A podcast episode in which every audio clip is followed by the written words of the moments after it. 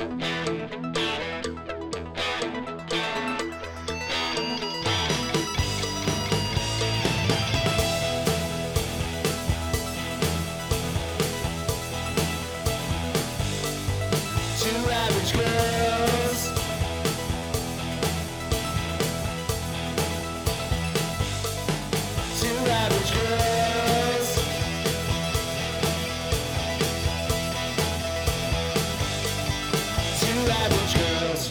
I'm Ann Police, And I'm Denise Cooper. and you're listening to Two Average Girls. Happy Tag Tuesday. Hello. How are you? I am.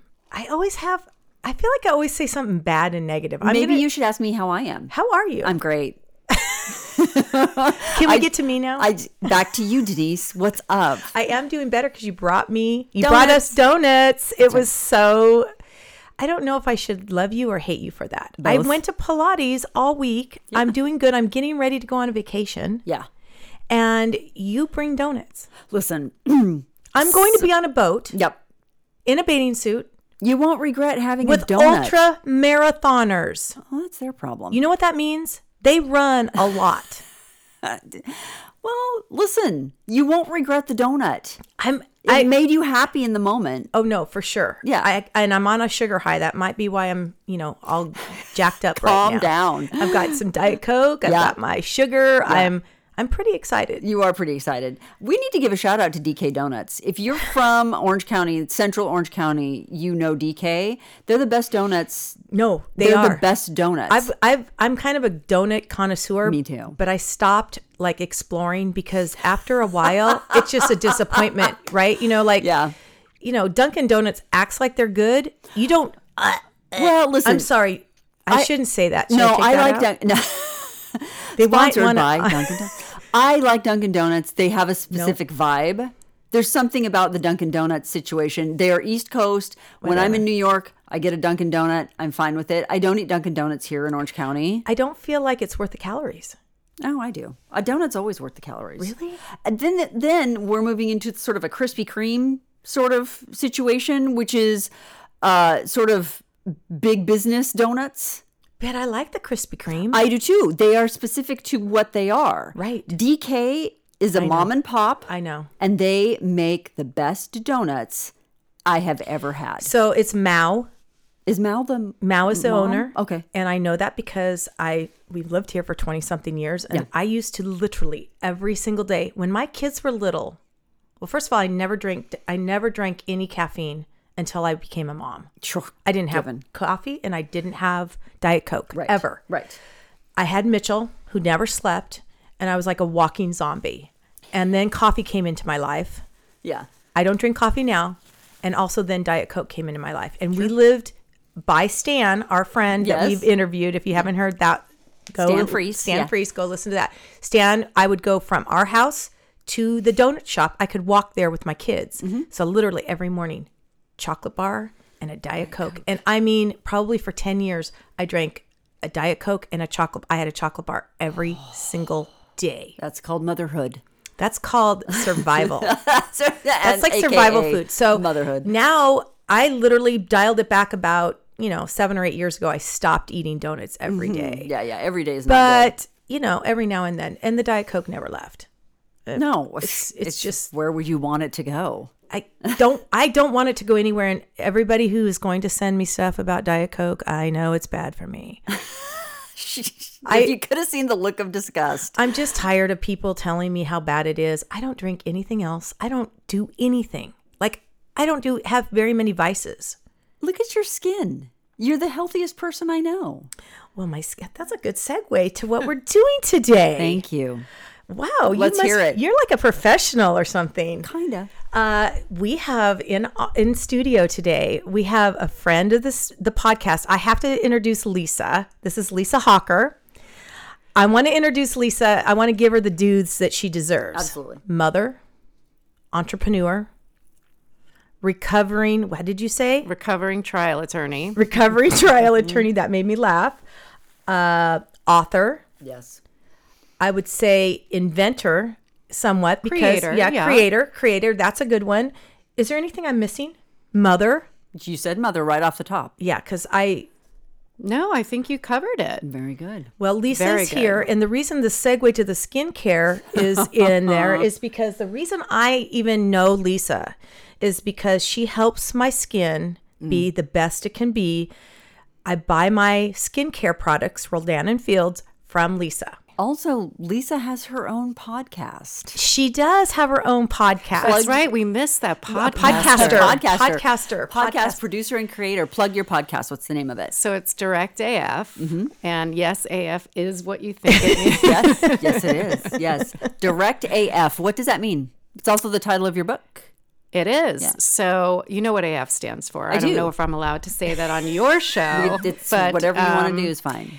So I so you want me to explain where I got that name from? Well, yeah, and what does it apply that? to? Well, it applies to my f- style of communication, um, both in court and now out of court, and um, in the way I approach my life, in the way I approach my business, um, and the way I teach other people to sort of approach their businesses. You have to be genuine, authentic, honest, and direct.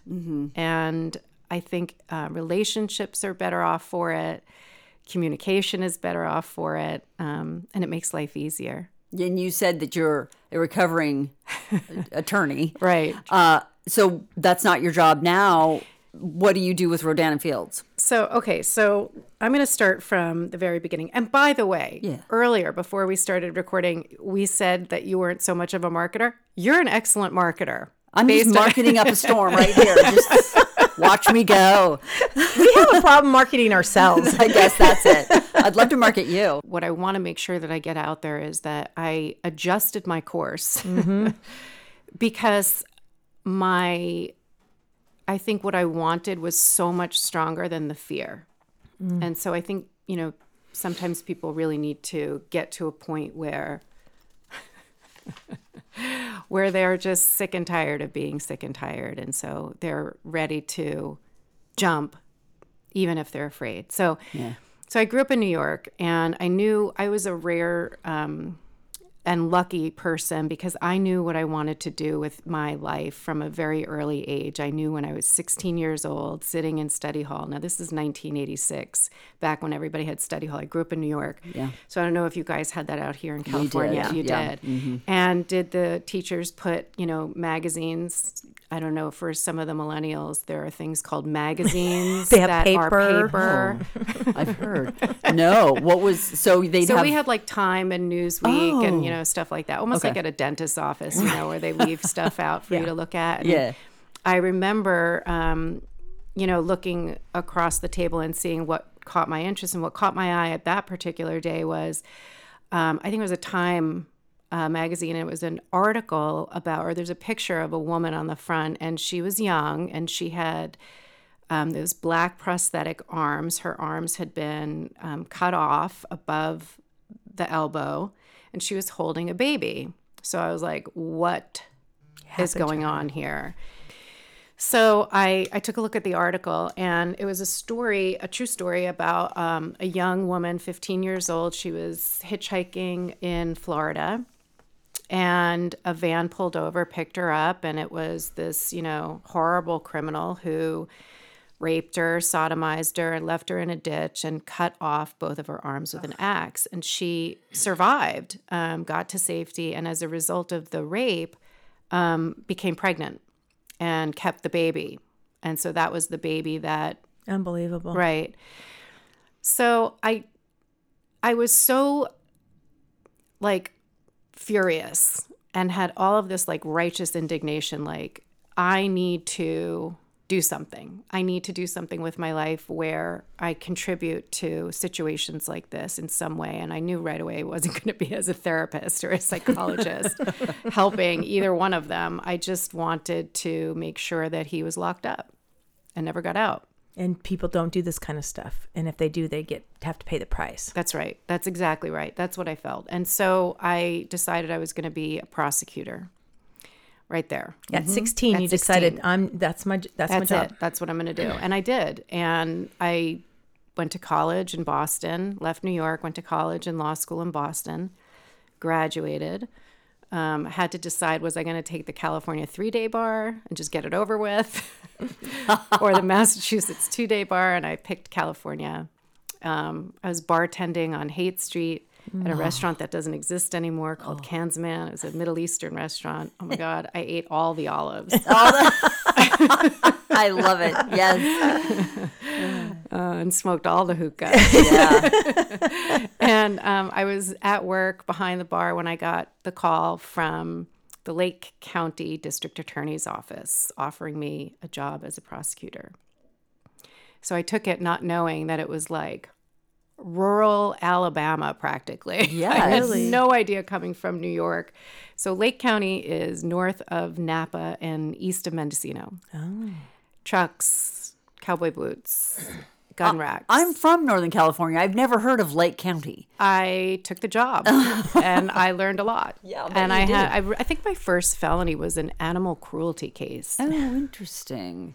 Okay. That was a felony animal I cruelty made it a felony. Oh, you did? I filed it as a felony You because stepped that this thing up. Mm-hmm. guy, I stepped it up. This guy took a rabbit Oh, no. and chopped its ears off in front of a kid. And I don't know if you've if you know this. I only know this because I lived in Lake County and prosecuted this case, but they scream like a child. They do. Yes. Yeah. Yeah, Yes. it's horrific. terrible. Convicted him. Good. Did he do time? Yeah. Did he? That's because Governor Newsom wasn't the governor at the time. Getting political. Oh yeah, forgot. We're not doing that. We're in 10 minutes and already. well, it was also like 1997. so it was a different California back then. right. For sure. But, you know, animal rights are kind of the new thing. People weren't really like that worried about animals at that time, I don't feel like. So that's Well, and especially of in a, a win. rural area like Right. that, where Lisa's Like- saying everybody had a gun rack. I've told this story before. It wasn't until I got to college that I became aware that when you buy a truck, it doesn't come with a gun rack. you have to buy it and install it. I'm like, really? Because every truck I've been has a gun rack. I didn't, right? So this is very rural where animals are just sort of part of the thing. Right. And it's, they're not seen as Pets. special Yeah. or pets or Loving. whatever. So that must have been quite something to Well, it was also him. he also had a really long record. Okay. Okay, so that helped with regard to the sentencing. Sure. And then it was also done in front of a five-year-old.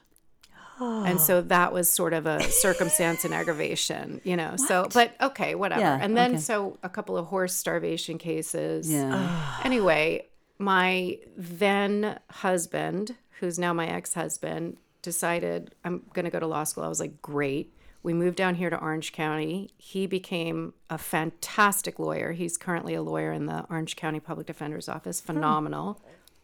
And, uh, and I was a prosecutor down here Okay. for many years. Anyway, this is taking way too long. No. So, so life happened, and my ex husband and I decided to move back to Massachusetts for a short period of time.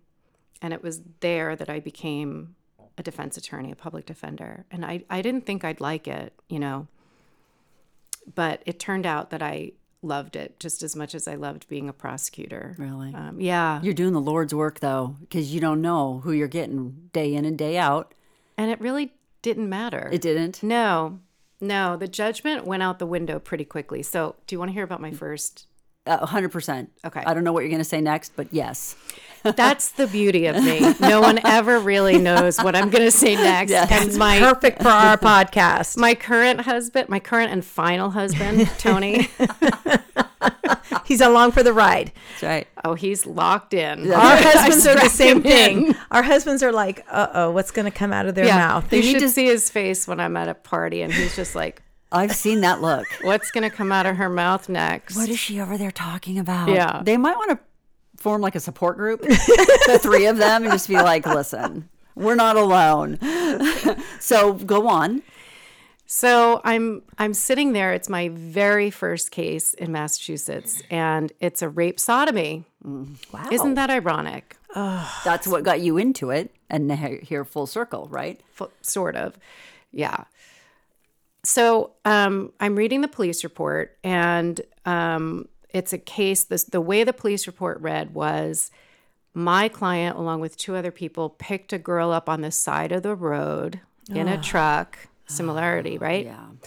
And um, they drove her to some remote location. They allegedly raped her and sodomized her, left her without her pants, and she was left on the side of the road to walk back home. Okay. So I pick up the phone and I call my old boss, and I'm like, I want to move back to Orange County. I want my old job as a prosecutor back. I don't want to go to the jail. I don't want to talk to this person. He's like, put your big girl panties on and go do your mm-hmm. job. You're not moving back. Okay. So I went to the jail, which is a very interesting experience the first time you go. And back then, there wasn't, you know, you're knee to knee, belly to belly with your client. And I was freaked out. And I was, I had already judged mm-hmm. Sure. based on the report because up until this year up until this moment i had spent six years working with the cops. Yeah. working with you On the other side. on the other side. Yeah. so i'd already decided well, mm-hmm. police reports tell the truth. And they do. But there's three sides to every story. Mm. There's the police report side there's the client side and then there's the truth. Right mm-hmm. So I I talked with him, and the truth was that um, the alleged victim, my client, and his two friends all knew each other from high school. Okay. Okay. They didn't pick her up on the side of the road. They met her at a predetermined location after she had agreed to have sex with my client and anybody else that he brought No. there was a videotape showing it was totally consensual. There was no sodomy, there was no rape, there was only consensual sex, all on video. The reason it wasn't in the police report is because they didn't have that side of the story.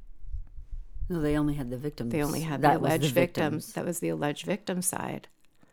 Why did she lie? Well, when she got caught at three in the morning coming home because her boyfriend kept calling mm-hmm. and woke up the people she was living with, she felt trapped and made it up.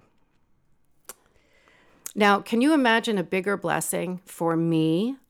Let's focus on me. Please. Okay, let's not talk about my client. Let's talk about me. I insist. First defense case, everything was black and white for me up until then. There's 50 shades of gray, no pun intended, in this case, Yeah, right? Yeah, yeah, Right. Yeah. What a blessing. Right. If that's not a God thing, I don't know what is. And so, the, you know, after he spent a couple of weeks in, in jail, um, because the bail was so high and he couldn't bail out, um, it was dismissed with prejudice, meaning they can't refile. And no, they did not file any false allegation case against the complaining witness or alleged victim. That's so. That was your first experience in that capacity. Right. So think about what an impression that would have made on on you if you were in my my situation. You know, I, I prejudged this young man, and it was it was not a not guilty. It was a factually innocent. Right. So the verdicts are guilty or not guilty, but there really is a third option, and that is like when the murder was committed in North Carolina, I was in Paris, and here's the proof. Like factually innocent. So there's a difference between not guilty in my mind and factually innocent, but. So fast forward, I um, am working as a public defender. I'm there, you know, a minimum of nine to five, usually longer. And I'm now married and I have four kids. Oh, my gosh. Okay, so this is this is an interesting little. So I planned my first two, and about six months. Uh, my second son was about six months old, and we had a surprise, which turned out to be identical twins, who are the light of my life. you guys, you should see their faces right now. I always wanted twins until I had one. And then I was had a like, single one. Yeah. Yeah. Yeah. oh my gosh, Lisa. I did not know that. You didn't? No. So, um, so Jack was almost four, just shy, two weeks shy of being four years old. Luke was um, 17 months, oh my gosh.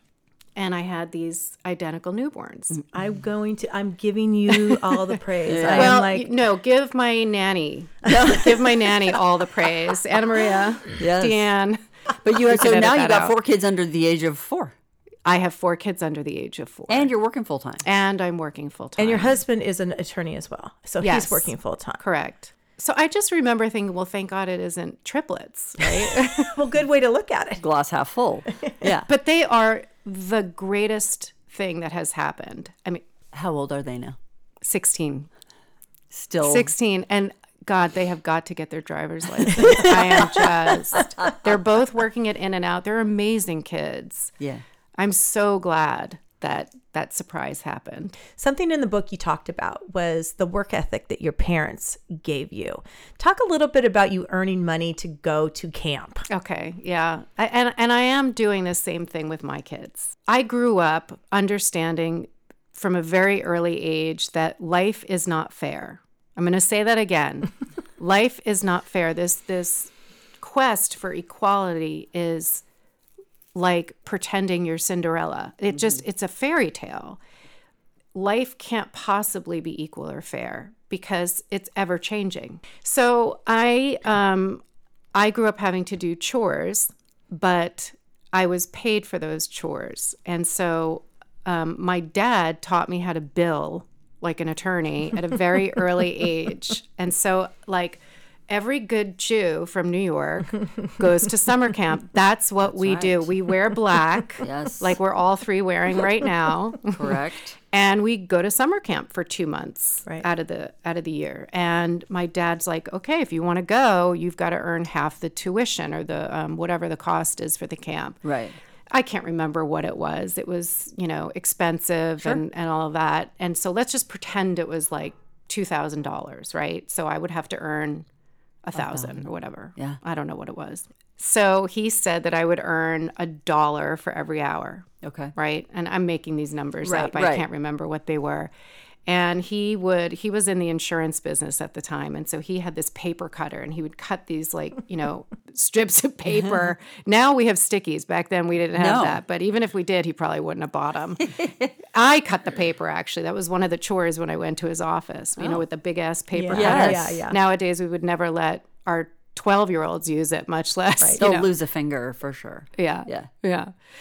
So I would have a stack of these papers and I would do my chores and then I would write down the date that I worked, the time that I worked, what the chore I did was, and I'd bill him. Then on Sunday, we'd meet in his office at home. He had a home office. And we'd go through my billing. Reconcile. And we would reconcile. That's right. And so that's how, and I had a year to do it. I love your dad so much. But you have to delay gratification. You have to have your end goal, start with your end goal in mind. So if I'm starting in September, I've just come home from summer camp, I want to prepare for next year, right? You're not thinking about it in in April. April. Can't Yeah. think about it in April. You can't possibly make it. Right. So if your goal is X, so how much would I have to do in September? How much in October? You know, and so on.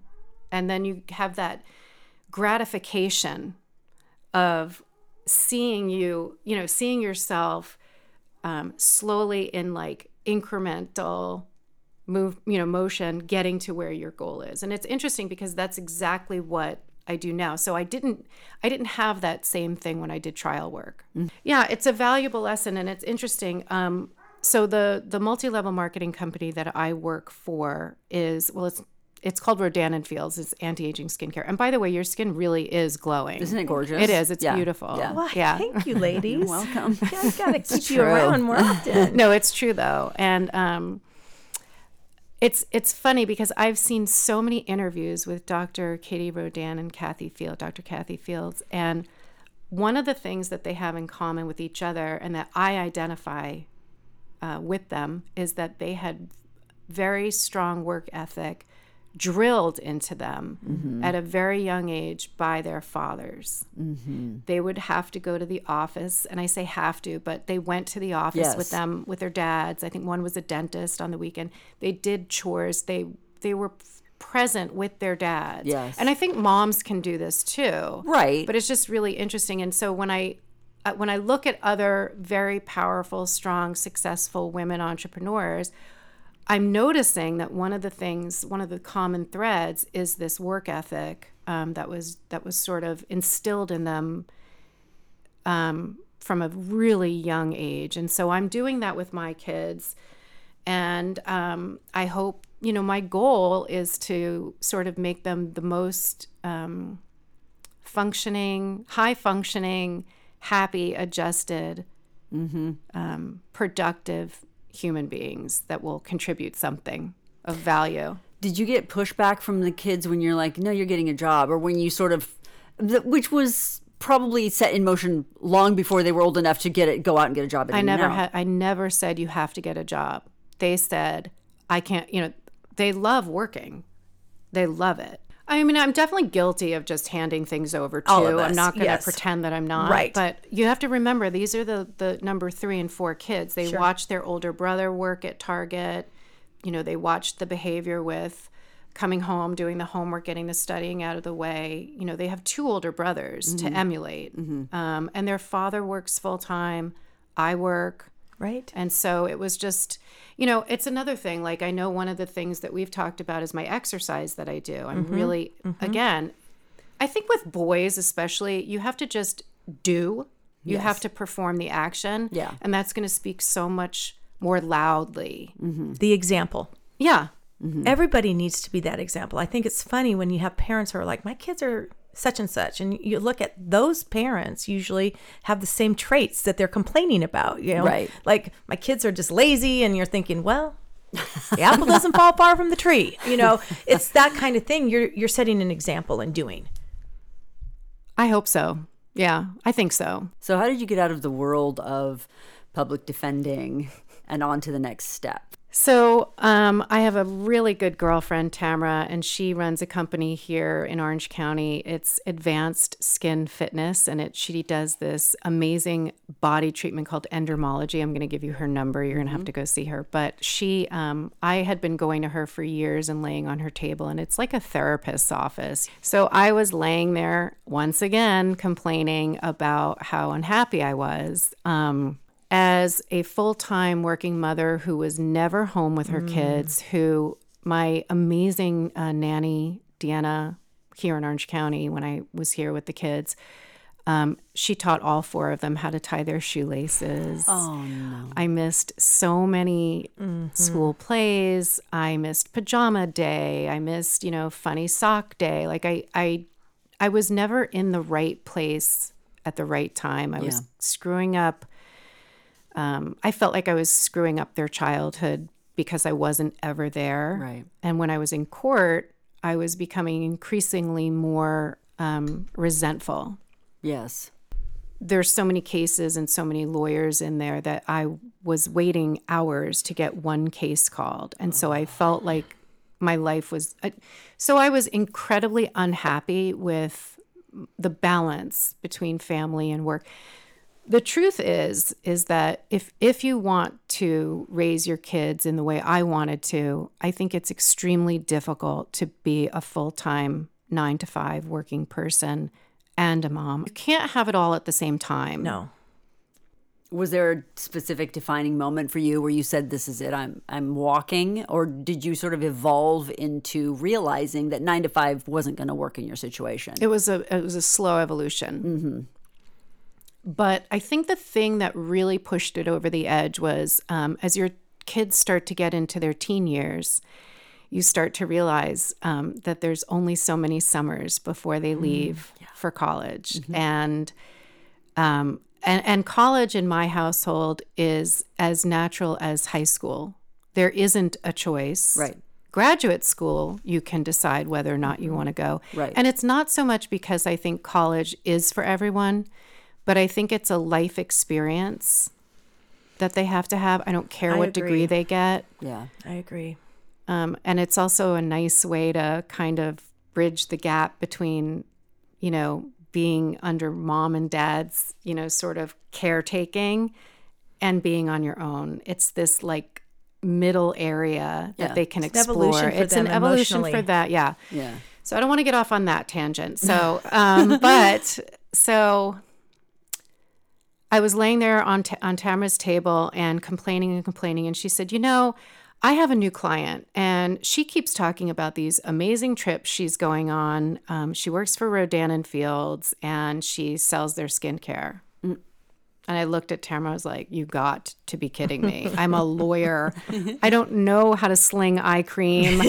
I wash my face with Dove, the same bar of soap that goes on my husband's. You know what? Oh. Like seriously, I barely wear makeup. You uh-huh. know, so." I was like, thanks, but no thanks. Yeah. And then I'd come back and Tamara would be like, and now she's driving, you know, a car that the company gave her and this and that and the other. I was like, honestly, no. Thanks. But uh, like, how much could I even make, you know? Right. Calm down, Tam. Yeah. yeah.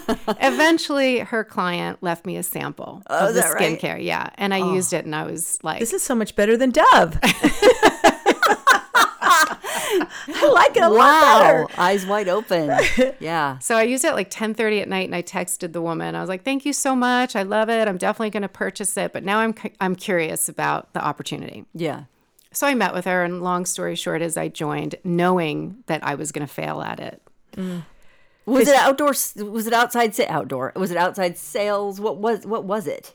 So it's it's sales, it's online sales, it's, e-commerce, it's not um, outside sales. So Okay. so the in so Rodan and Fields used to be in Nordstrom Oh. and in the high-end department stores. Oh. When they launched Rodan and Fields, they sold their company. Estee Lauder bought it.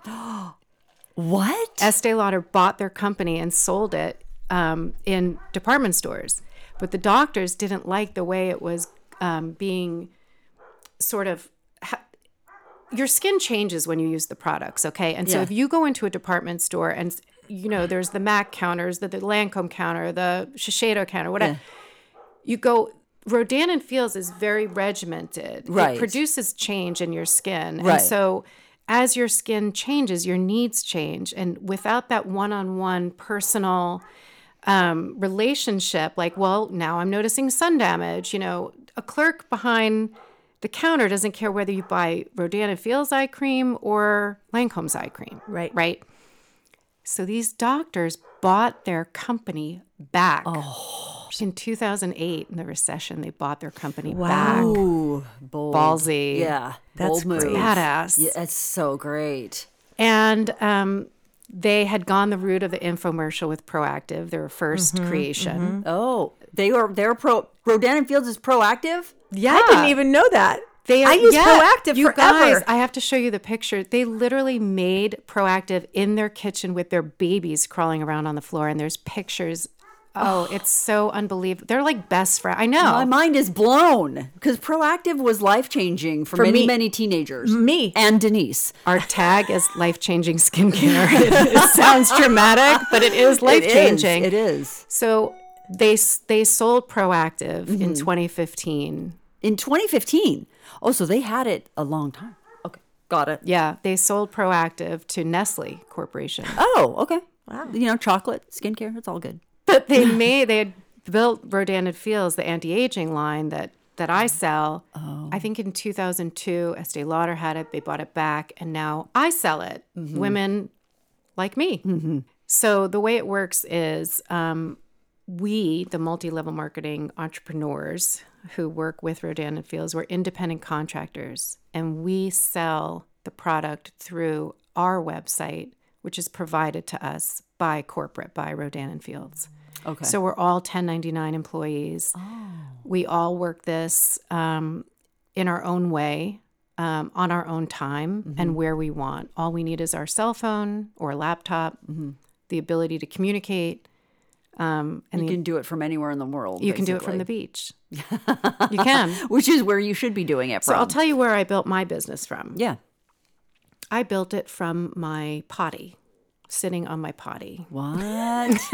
All good things happen sometimes. Great, great ideas come from the potty. from the potty. Go on.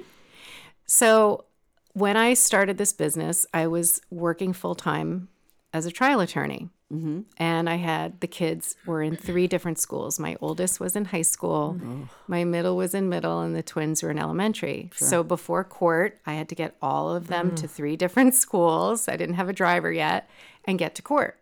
So time was, you know, really short for me. I would get up before I had my coffee, take my cell phone and my readers into the bathroom, sit down, do my morning business, and text people. That's the time you had. That's the time I had, and I got the only the privacy most. you had too. That's right. The mo- well, by that time they're a little older, so I. yeah. but my point is, is that I utilized every spare minute that I had um, to be as efficient as possible, um, and it worked. I built really quickly. Um, and so, for people who don't think that they have time to add something in, everybody poops. Oh, you know that book? At what point did the did the success of the your work with Rodan and Fields outweigh what you were doing as a lawyer, and you decided to just all in on your what began as your side hustle? So about a year in, I stopped taking cases, new cases, and then I finished up everything I had, mm-hmm. and then I just let my license go inactive. You still have to pay for the privilege of having an inactive license in California, Oh, that's nice. isn't that? Yeah, that's really great. Yeah, they're so thoughtful. Really, they just they want what's best for you. I'm sure they're doing really great things with that money. Absolutely. So it was about a year. It was a, About two years. Two years. yeah. By the time you were completely removed from the law game. What's a typical week for you? Is it a forty-hour week, It's sparsed out amongst different times of day? I have no idea. Really? I really don't. And I'll tell you why. I'm like all in. I'm you can't use me as an example because I have a big, big dream and a big, hairy, audacious goal that I want to achieve in this business. And so, you know, my phone is with me like all of us all the time. Yeah. And I I have a hard time considering what I do actual work. Like for example, well, yeah, I'm texting Denise, "Hey girl, how you doing? Yeah. um, you, you need anything? Are you get running low?" Right. I mean, Compared compare to what- that to putting on a jury trial and prepping for trial and writing motions. Like, Yes. oh, you have a sun damage spot? I have something for you. Does that work? that, that seems very important, though. No, it is very important. It is very important work, not just for the people that you're serving, but for also for yourself because I you love it. love it. I love seeing what I'm capable of. Can I can I build the biggest team inside of Rodan and Fields? How many people can I help build a business of their own? You know, not a lot of people had an upbringing like I did, right? right. Mm-hmm. Not a lot of people had parents, my mom and my dad, who instilled the the the skills or the talents or whatever it is that that I have. And so if I can mentor somebody and help somebody build something for themselves, it doesn't have to be a 40 hour a week thing. It can be three customers. Right. It can be their car payment. Right. It can be a couple of hundred dollars so they can go to Target, get their coffee, get away from their kids for a little bit. That's what it's all about. And not have any guilt. Mm-hmm. You know, I don't know. A lot a lot of people don't understand the multi-level marketing. I think the very first thing somebody thinks of is that's a big pyramid scheme or a scam. Totally. So I think the quick answer to that is um, what makes people think that it's a scam is what makes people say how lucky you are to have this That home. cynicism. um, not really fully understanding what goes into building something, building a business, and working really hard for what you have. And and I'm going to explain what I mean. Um, when I heard about this opportunity, I didn't know what an MLM was. And I didn't know what direct selling was. I didn't know what e-commerce really meant. Yeah. Right? When you're in your lane, you're in your lane and you're not really Sure. focused on anything else. So because I didn't know what these terms meant, I didn't even know that there was a negative like connotation or stigma to it. Um, and it shocks me that there is. Because if you think about it, Avon's been around forever. I was just gonna say we were brought up on Avon, Jaff- Tupperware. Jafra, Yeah. Nu Skin, and then it sort of turned ugly. Like you sort of peeled back and saw some of the not so great things that were happening underneath that. Unfortunately, that's the stigma that stays, but that's not necessarily what's actually happening. Right, right. So I think um, people who are either afraid of trying it might say no because they think that there's something illegal about it. Yes. Right. So it's a way to say no without looking into it. Or the people who have been in it and gotten out of it probably didn't have a whole lot of success. Yeah. Um, And I'm sure that there are some bad practices that go on with doctors, mm-hmm. with lawyers, mm-hmm. right? Mm-hmm. With bad construction Workers, pavers, right? There, there, are, there are people who don't do the job properly or well Yeah. in all industries. So I have been in it now for almost five years. I love it. There's nothing illegal about it. Tell us what is the MLM? You mentioned it, I think, in your book, or I read about it somewhere. What is the size of the market? I mean, there is It's all over the world. First of all, direct selling is all over the world. There's hundreds of companies. Um, it's global, and it's billions and billions of dollars um, in the market. And so, I think I read somewhere it's like $55 billion and growing, or I mean, to a place of this is big money. I mean, this isn't something's going right. let me ask you this: How often do you go to a brick and mortar to shop? Not as often anymore, that's for sure. So, where do you shop? online. Yeah. Exactly. Yeah. What what what was the result of COVID on your business? It improved. Did it? It grew. You got to keep yourself completely dedicated to the cause because there's days when you don't want to do it. How do you do that? Yeah, I'm so glad you said that, and I'm glad you're refocusing me on on what on this important thing that you're referring to, and that is the concept of discipline over motivation. Right. Right.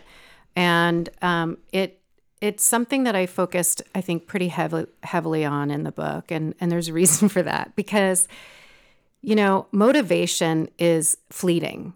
Mm. It's not reliable, right? If it were, then we would all be fit, and our gym memberships would be um, current. And people who you know people would be flocking to the gym in august and october as heavily as they do in january and february. So you know i think a lot of people don't succeed. Most people do not succeed in multi-level marketing in sales at the gym on their diet Yeah. because they struggle with consistency That's it. Right. And belief, consistency and belief. And so I talk about that a lot in the book. Um, You talk about discipline, and I love that idea because it goes back to what we started out as, which was it's not about luck. exactly. It's not. It's about hard work, it's about consistent daily effort, even if you're only working on your health for 20 minutes a day, or if you're working on your network marketing business for 20 minutes a day. I would rather my team or somebody that I'm working with do 20 minutes a day every day than an hour on Sunday. Ah. Right? That's so important. Think about that from a perspective of exercise Yeah. or dieting. Right. So you starve yourself on Sunday and then you eat pizza all week. Right. That ain't gonna work. It doesn't work. Or you work really hard on your business on one day, three hours, but then you disappear for two weeks. Right. That's not gonna work. You you mentioned in your book it says an extremely easy way to start and create discipline in your life is to start with the small stuff that seems unimportant. Mm-hmm. Such as. Such as making your damn bed in the morning, oh for example. Doesn't that seem so silly? But what does it do? It creates a habit, right? And mm-hmm. it's immediate gratification. You have accomplished this. You at least got your bed made. You at least got your bed made. What about 15 minutes of walking every day mm-hmm. outside mm-hmm. for three weeks? So you're talking about little things to start out with. Right, right. And one way to do it is do you guys listen to Real AF with Andy Frisella? Okay. So he's got something called a power list, and a lot of other people um, have similar ideas. And, and what it is, is you have five things a day that you write down that you're going to do. It's sort of a to do list, but it's within your complete control. So, for example, um, what if you started with your power list and made it three things? And this is going to tie back into what I what we're talking about. On my list today, if I want to start small and my goal is to build my business, what do you want to do? Build your business, or do we want to use a health um, and fitness Whatever. example? Let's use a fitness example. Um, I am going to write three things down on my power list, three things that I am in complete control of. not lose five pounds this week. Not Right. in, con- right? Right.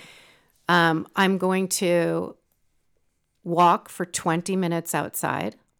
I'm going to drink 60 ounces of water and I'm going to eat a salad. Those are my three things. They're small. Mm-hmm.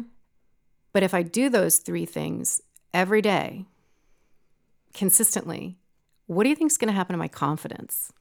Mm-hmm. It's going to go up for sure. What happens though on the day I can't get that salad in? Why I, can't you? Because I was eating grilled cheese. A you know, donut. whatever. That because I chose a donut. So you didn't win that day. You Mm-hmm. don't get to make that little check.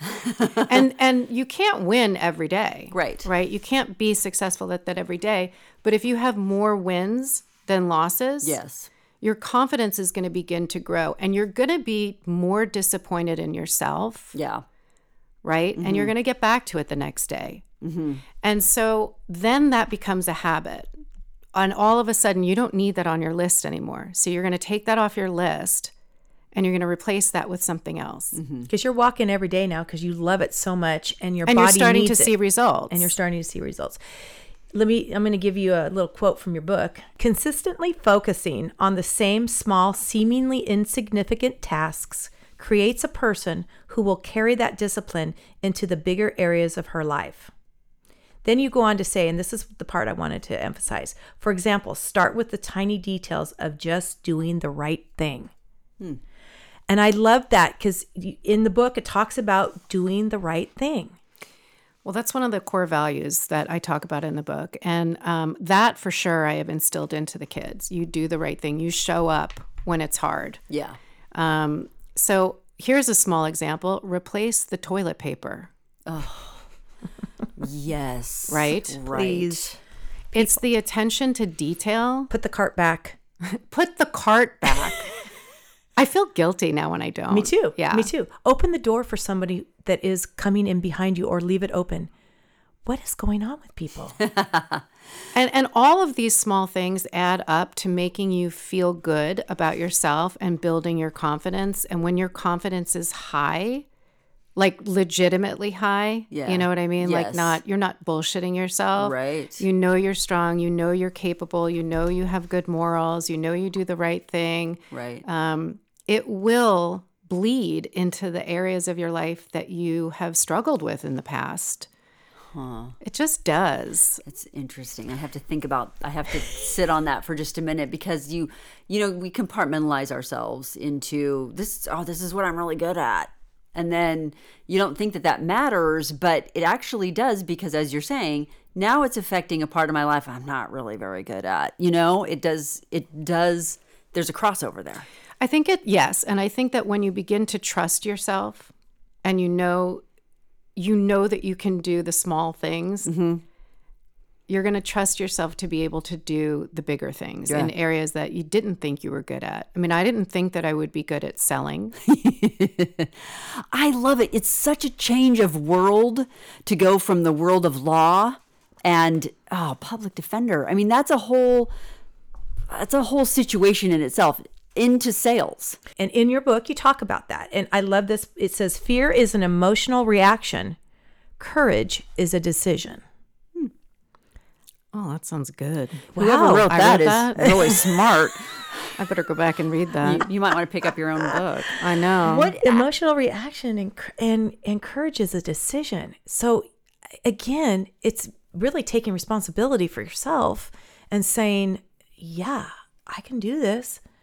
And it's about, it's up Or to me. maybe I can't do this, but I'm going to try it because What do you have what to do I have to lose? lose? I think that's so important, especially raising kids. I just have one son, and we spend a lot of time talking about what if I fail? What if you fail?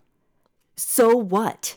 You tried it and you're going to learn something from it. And you may learn, oh, I'm just not good at that. That's not my thing. But you may also learn that, okay, it may not be my thing, but look what I found out that is my thing that sort of indirectly has to do with what I just tried. You know, failure has become a thing in our society where we're like, oh, you can't fail. You, you can and you should. if you don't, then there is no success. Right? So how many how many computers did Steve Jobs make before he landed on the one, which by the way then became a failure, Yes, right? it did. Until the next version came out, until the next version came out. So why is everyone so afraid of failure? Mm-hmm. Is it the is it do you think that it's because they don't want other people to see that they tried something and it didn't work, that they're Mm-hmm. embarrassed? That's I- part of it. But we always used to tell our son as well people are so consumed with their own successes and failures, they're not looking at your failure. No one cares. You're the only one who cares about your own failure. So I don't know. Maybe you do think, oh, other people are going to see me. That's not the reality. Pe- other people may see you, but it's going to be in a reflection of their own success or failure. You know, and we, this was back in the day when Barry Bonds was on his big streak, and I hate to use him as an example of anything except for steroid use, but the, my son was playing baseball, and it was this big thing about how many home runs does Barry Bonds have. No one pointed out how many strikeouts Barry Bonds had. He had his he was the leader of the, his not just his team, but he was the leader of MLB in strikeouts because he had the most hits.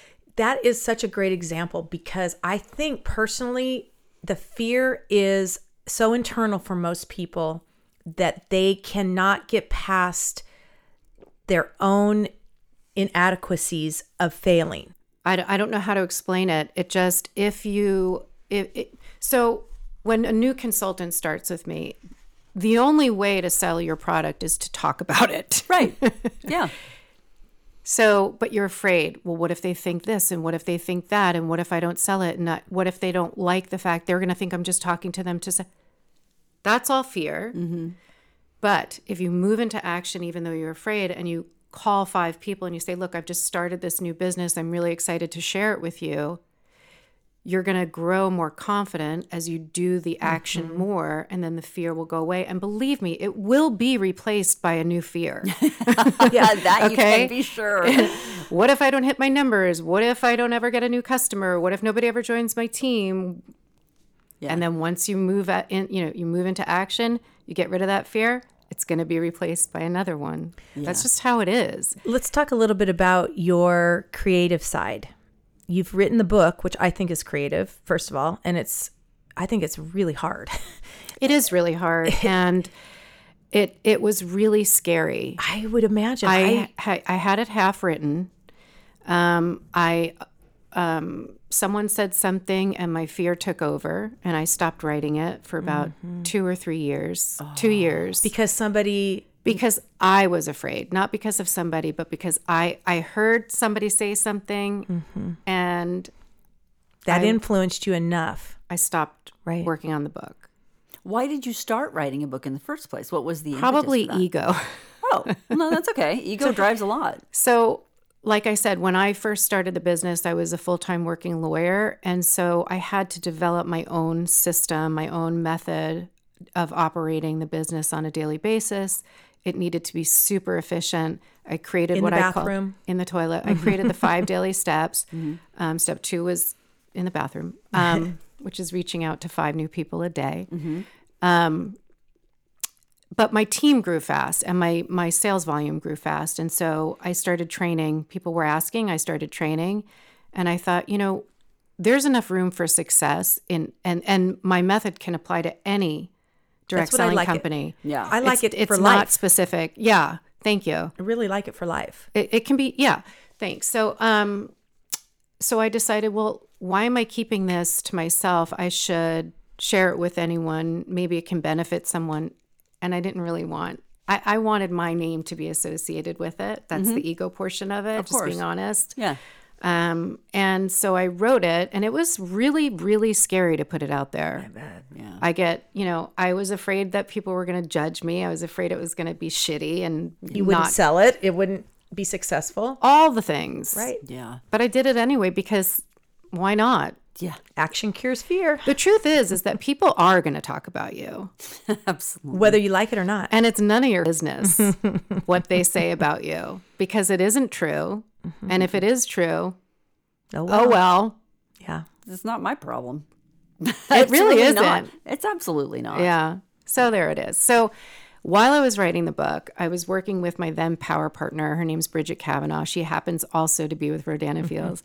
and we were talking about ways to motivate our team. She works on one team, I work on another. We don't make each other any money. We were just, you know, accountability and power partners. And we decided um, to put these income producing activities that we do on a daily basis onto Dice to gamify the daily actions that you have to take as a network marketer. So in my book is the five daily steps, but there's 12 sides to, to, to die, right? So I was like, well, what other things do we do that produce income over time? Right. in addition to the five daily steps. And we, you know, went back and forth and out came the dice. And so Direct AF sells, you know, custom dice. Yeah. And it's funny because um, I go to a lot of entrepreneurial events that have nothing to do with network marketing Right. and direct selling. And I was sharing about the dice, and anybody in sales can benefit, Yeah. apparently, according to these these people. The dice are available on directafsales.com. Right. So you log on there, and you, I logged on last night, and there, there's something adorable about dice. But at the same time, it, I was like, I, I was so happy to see something that was just going to tell me, here's your, here's your goal for the day. Here's what you can do for for So the idea is you roll the dice, and whatever comes up on that dice is what you do for the day. That's right. And so go back to the idea of the three things to do on your power list. Mm-hmm. Let's drop it down to 2 Let's make your power list about working your network marketing business, right? You get up in the morning, the dice are sitting on your nightstand. You roll them. You get two things. At some point during the day, before you go head to pillow that night, You have to do this. execute on two things. yeah. Less than five minutes a day. Give us an example of what's on uh, one of the sides of the dice. create an event for your network. Plan an event, right? So pick a date. Done. Is it easy or hard to keep people motivated? Impossible. Okay. Oh, It's impossible to motivate the unmotivated. Oh. How interesting. I mean, you can temporarily, right? Like here's a um if you do X, then I'm going to give you Y. Mm-hmm. But really, you know, the, the entrepreneurs that really see success financially um, i are the people that have the internal drive. Yeah. Mm-hmm. You either have it or you're willing to learn how to develop it. Like developing discipline. Right. Yeah. It's it's like a muscle. Right. Nobody's born being disciplined. Absolutely not. but the good news is we can all become disciplined if we choose to yeah. to work on it. You're so goal oriented, goal motivated. What do you see in the near future and the future future for your business and for yourself? So in the near future on Sunday, Mm-hmm. we're leaving for Dubai. Stop it. I can't. uh, no, don't. I've What? never been I've never been. and What's in? What are you doing in Dubai? I'm going to a multi-level marketing mastermind with like people I'm in awe of, like people like Frazer Brookes. I've heard you talk about this on the podcast. I'm super excited for you. It's finally coming. I know. Did my you husband. have to be invited, or is this something you could say? This is where I want to be. oh no, I, I, it, it- you you, went can go and do in. it. Yeah. Okay. I mean, you know, so while we're there, um, Is your husband going with you? He is. Oh, that's Yeah. exciting. The fun thing about these events is that um, you you know you have your lectures and your learning time and all of that, and and then you go and you do fun things together because you know network marketing is whether you're with my company or any other company, really it's a self development journey. Yeah, it is. into becoming the best version of yourself. And so you asked me like what's in the near future? What are the goals? The goal is to continue to learn more and more for myself, for my customers, but also for my team mm-hmm. so that I can pour into whoever wants to join the team and receive what I have to offer them so that they can then become the best version of themselves on their journey and the ripple goes on and on Yeah. you know you throw a stone into the lake you don't really know the end of the impact but it's a beautiful um, experience. Yeah, butterfly effect. You don't realize what your single action is gonna is gonna do down the road. But also, you said something very important. Like you can't you can't help others become better if you yourself are not confident and the best that you can be. And by going things like this, going to those kinds of things in Dubai. Oh my gosh. Have you been? No, but I'm just like I'm just so envious right now. It's gonna be amazing. Come with. Yeah. So by doing those things that make you a better version of yourself, then you can impact the people around you. We're so happy that you were able to come. And the one thing that we ask our guests, as you know, is to give us a little tag, a takeaway gift. Do you have one for us? I do, and I hope that you love it. Um, I'm sure we will. I guarantee it. So, what I want everybody to do is I want them not to think about their why so much. I don't know if you're familiar with Simon Sinek and how he talks about knowing your why. I think it's more important that you know your what. Mm. So, determine what it is you want and go after it until it's accomplished. And then rejoice in that, feel the joy of your accomplishment, and then set another what for yourself. It's not enough to know why you're doing something. It's not motivational enough. It's not. It's too tangential. Is that did I say that word right? You did. She's the wordsmith. She would know. But I see what, the why is like because I want to be helpful to others, because I want to feel the accomplishment. What is the what in your life? What are you what are you working towards? Well, so for example, let's set um, let's set our what small. Let's set our what as I want to make a thousand dollars this month. Okay. What do I need to do to accomplish that? Not why I need a thousand dollars, right? But if if I need to push myself to get to work, uh, what's what are you going to focus on? Accomplishing what you set out. I need the thousand dollars. So start with your what work toward it, achieve it, keep going, and then set a new one. So, what am I working toward? Well, Dubai, I was working toward Dubai. So, that's going to be here in a second. Well, that's done, right? I come back, it's done. Now what? What's going to keep me motivated or disciplined to keep going? Yeah, not why. Setting another what? I love it. Love it too. So it's not about your why, it's about your what. That's the takeaway. I love it. Lisa, thank you so much. I'm so inspired. I could talk to you for another two hours. We want to make sure and plug all of Lisa's many endeavors.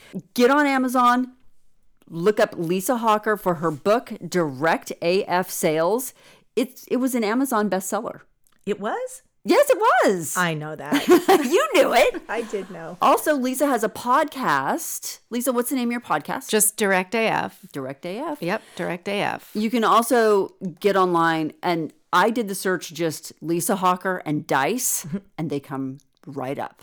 Oh, good. Yeah. So you can find those anywhere. They're super. I hope fun. they're helpful for people. are. You know, a way to gamify the mundane tasks of what it takes to I think, build. I think it is. I think it's a, I think it's such a simple idea that is really genius, and you li- literally don't have to overthink it, No, and that's what they're all about. it thinks for you. The dice think for you. They tell you what to do until it becomes so routine. Oh, I wish you could make regular dice for just like so many things. people have said that, and other people have requested dice for chores for their kids. Oh, let's get on it. Do it. There's Do your it. next side hustle, Lisa. Lisa the dice lady.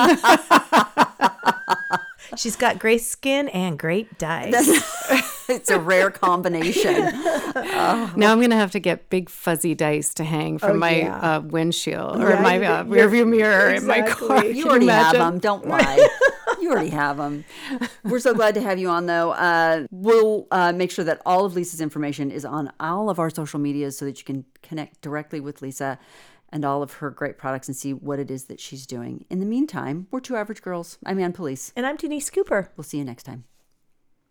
Música